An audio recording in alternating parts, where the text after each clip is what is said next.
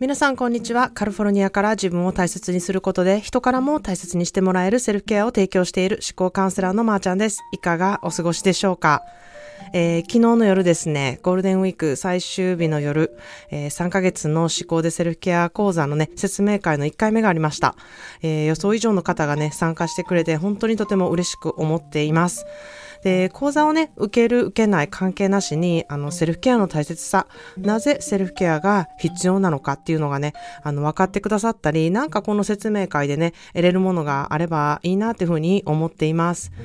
えー、セルフケアワークやあの、個人コンサルでね、一人一人こうやっていく上でですね、あ、この人は私の講座受けたら絶対効果あるやろうなって思う方がやっぱり、あの、ちらほらと、あの、おしいしゃいらっしゃるんですね。で、その方にはと、あの、本当に個人的にね、そういうふうにお伝えしたりとか、私が、あの、やっていく上で、あ、この人とぴったりこう合うなっていうふうにね、感じる方は、あの、多分その方も感じ取ってくれてると思っているんですけれども、まあそういうふうにね、お伝えしていてもですね、あの、本人のね、コミット力っていうのがないと本当にこれは効果が出ないことなので、まあ時間だったり、えー、講座にかける費用だったり、まあそれぞれのね、価値観がそこで現れてくるなっていうふうに思ってます。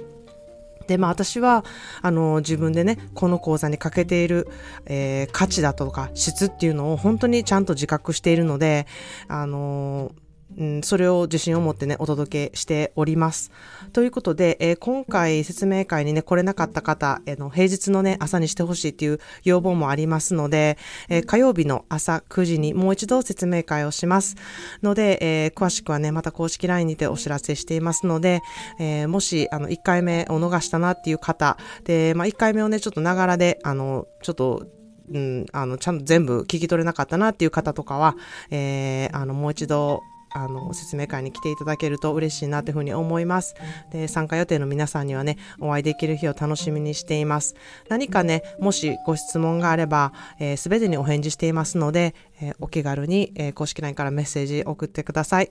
ということでですね、今日は、あの、時間に追われてね、自分の時間、セルフケアをする時間が取れないって思っている方も、どうやって自分の時間の確保をしたらいいねんって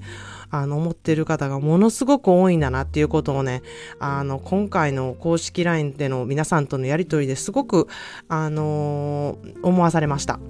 えー、本当に忙しく過ごしている方がたくさんいるんだなっていうことがね、あの、すごく分かったんですね。で、まあ、それ、そういう話を聞いていてですね、あ、自分もそうやったなっていうことをすごく、あの、私も気づくきっかけになったんですね。こう、時間にいつも追われていて、忙しい忙しいしいと思ってて、こう、焦る気持ちばっかりがね、あの、常につきまとうっていう感じ。もうめちゃくちゃわかります。私も、もう、なんでこんな忙しいねんって思ってることすごいあります。で、あの、セルフケアにね、欠けてる時ってやっぱりそういうふうに思いがちなんですよね。未だに、あの、私も、わ、今日なんでこんな忙しいねみたいな時に、あの、なる時あります。その時は、やはり自分で選択っていうのをしてなかったりとか、やっぱりこう振り回されてる状態であったりするんですね。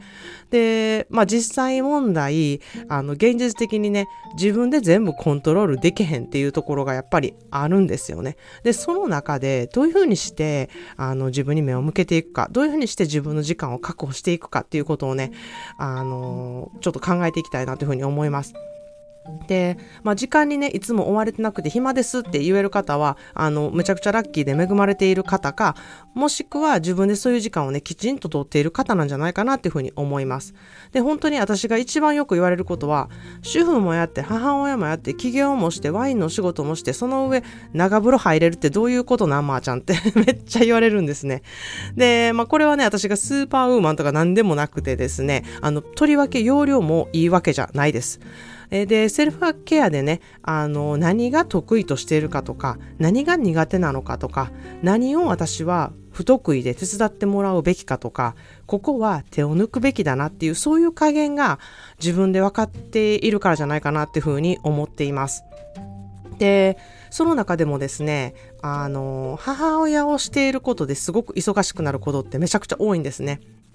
なので、あの、一番、えー、自分の時間を確保できることっていうのは、子供を自立させる育て方ですね。もうここは本当に大きいです。えー、自分でほぼやってもらうことっていうのをね、あ常に意識して育てているので、あの、私がすることはほぼ手助けっていうだけで、あの、本来自分のことは自分でするっていうことをめちゃくちゃ推しています。で、なので、あの、子供のことを全てやっていたりとか、あの、していると本当にあれもこれも全くできないなっていうふうに、あの、自分で思っています。で、もちろん、えー、家族に頼ることっていうのもすごくします。で、あの、以前はね、私も自分であれこれやった方が早いし、頼むとちゃんとできてへんことも多いし、あの、子供にやらせたら、なんか自分が思ったように、あの、やってくれへんし、イライラするっていうね、原因になるんやったら、もう自分でさっさとやってしまった方がいいわっていう風にね、やって自分でめちゃくちゃ頑張ってやってたんですけれども、やっぱり積もり積もってですね、自分に返ってきてパンクしちゃうんですよね。全部できないんですよ、やっぱり。なので、ここでもすごく思考力がね、必要となってくるんですね。で、このちょっと、あの、相手に頼むとか、えー、そこをね、固めつぶってやってもらう。自分がコントロールいかないところは、もう、あの、すべて委ねる。そういう、えー、考え方っていうのがね、すごく必要になってきます。で、まあね、そこ、そんな風にして言ってても、働く時間は帰れないとか、育児もあるとか、旦那さんの帰りが遅いとか、睡眠時間も削りたくない。まあそういう風になってくるとね、どこで余白を取っていくかっていう風になってくるんですね。で、まあ私の場合はなんですけれども、えー、昔の私の場合、そういう時にどうしたかっていうとこ、とこなんですけれども、その、あの場合はね、私は添い寝をすることをやめました。えー、添い寝はですね、私にとってですね、すごく時間もエネルギーも取られることあったんですね。あの、どっちか言うと、いやいやせなあかんこと、一日の終わりに自分もめちゃめちゃ疲れてるのにっていうところで、でも、なんかそこ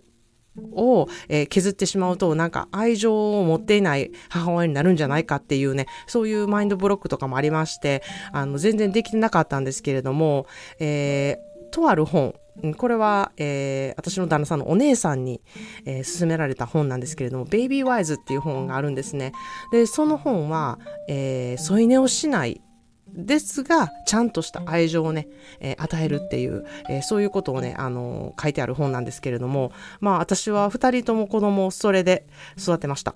え添い寝をすることが愛情っていう風に考える人もいると思うんですけれども、まあ私は寝る前にこう背中をすそさすって一曲子守歌を歌って、はい、それであの、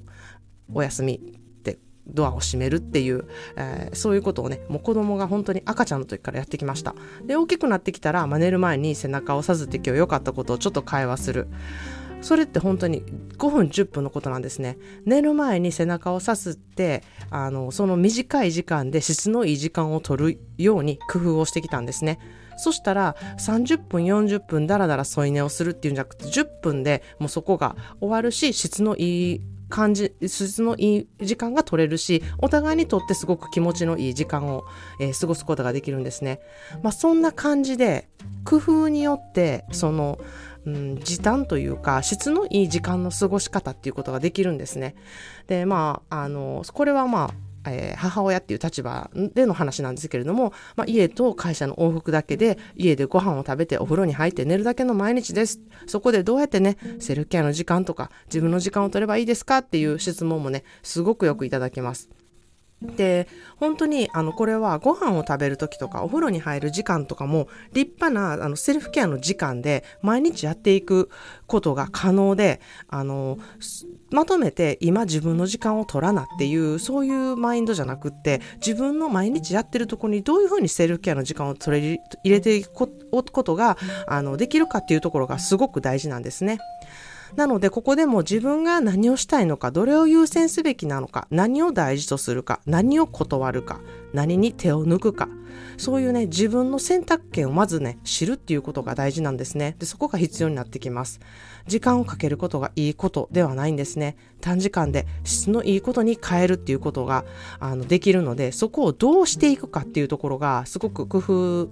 あしないといけないところにやってきます。で、まあ、それがね、何なのかっていうのも一人一人こう違ってきますので、思考でセルフケアの講座では、この一人一人に寄り添ってどこをどう変えていけるか、その人に合ったやり方で、えー、お勧めしています。えー、英語でですね、You can't always wait for the perfect time. Sometimes you just have to go for it and just do it. っていう言葉があります。なんかちょっとナイキのね、コマーシャルみたいなあの言葉なんですけれども、これはあの何かするときに完璧な時を求めていたら何もできません。時々これが必要だって思った時に、ただやるしかないのですっていう言葉なんですね。You can't always wait for the perfect time. Sometimes you just have to go for it and just do it. っていうことです。あの、本当に次回やってみますとか、時間がやってきた時にやってみますとか、一人でちょっとやってみますってね、言ってね、できたことってほぼないと思います。今ね、必要だなこれ自分やるべきだなって心のね、奥底で分かっている方は本当にすべき、あの、機会ですべきチャンスだなっていうふうに私は思っています。just do it っていう本当にあの、ナイキのコマーシャルの、えー、言葉ですが、今勇気を出してやったことでできること、飛び込んでみたからできること、このチャンスに乗ってね、トントン拍子に行くタイミングっていうものがあるので、あのこのセルフケアのねプログラムが皆さんにとって、あの今だっていうチャンスであればね、勇気を出して飛び込んでほしいなっていうふうに思います。はい、それでは今日も聞いてくださってありがとうございます。素敵な一日をお過ごしください。Thank you so much for listening. See you in the next episode. Have a wonderful self-care day.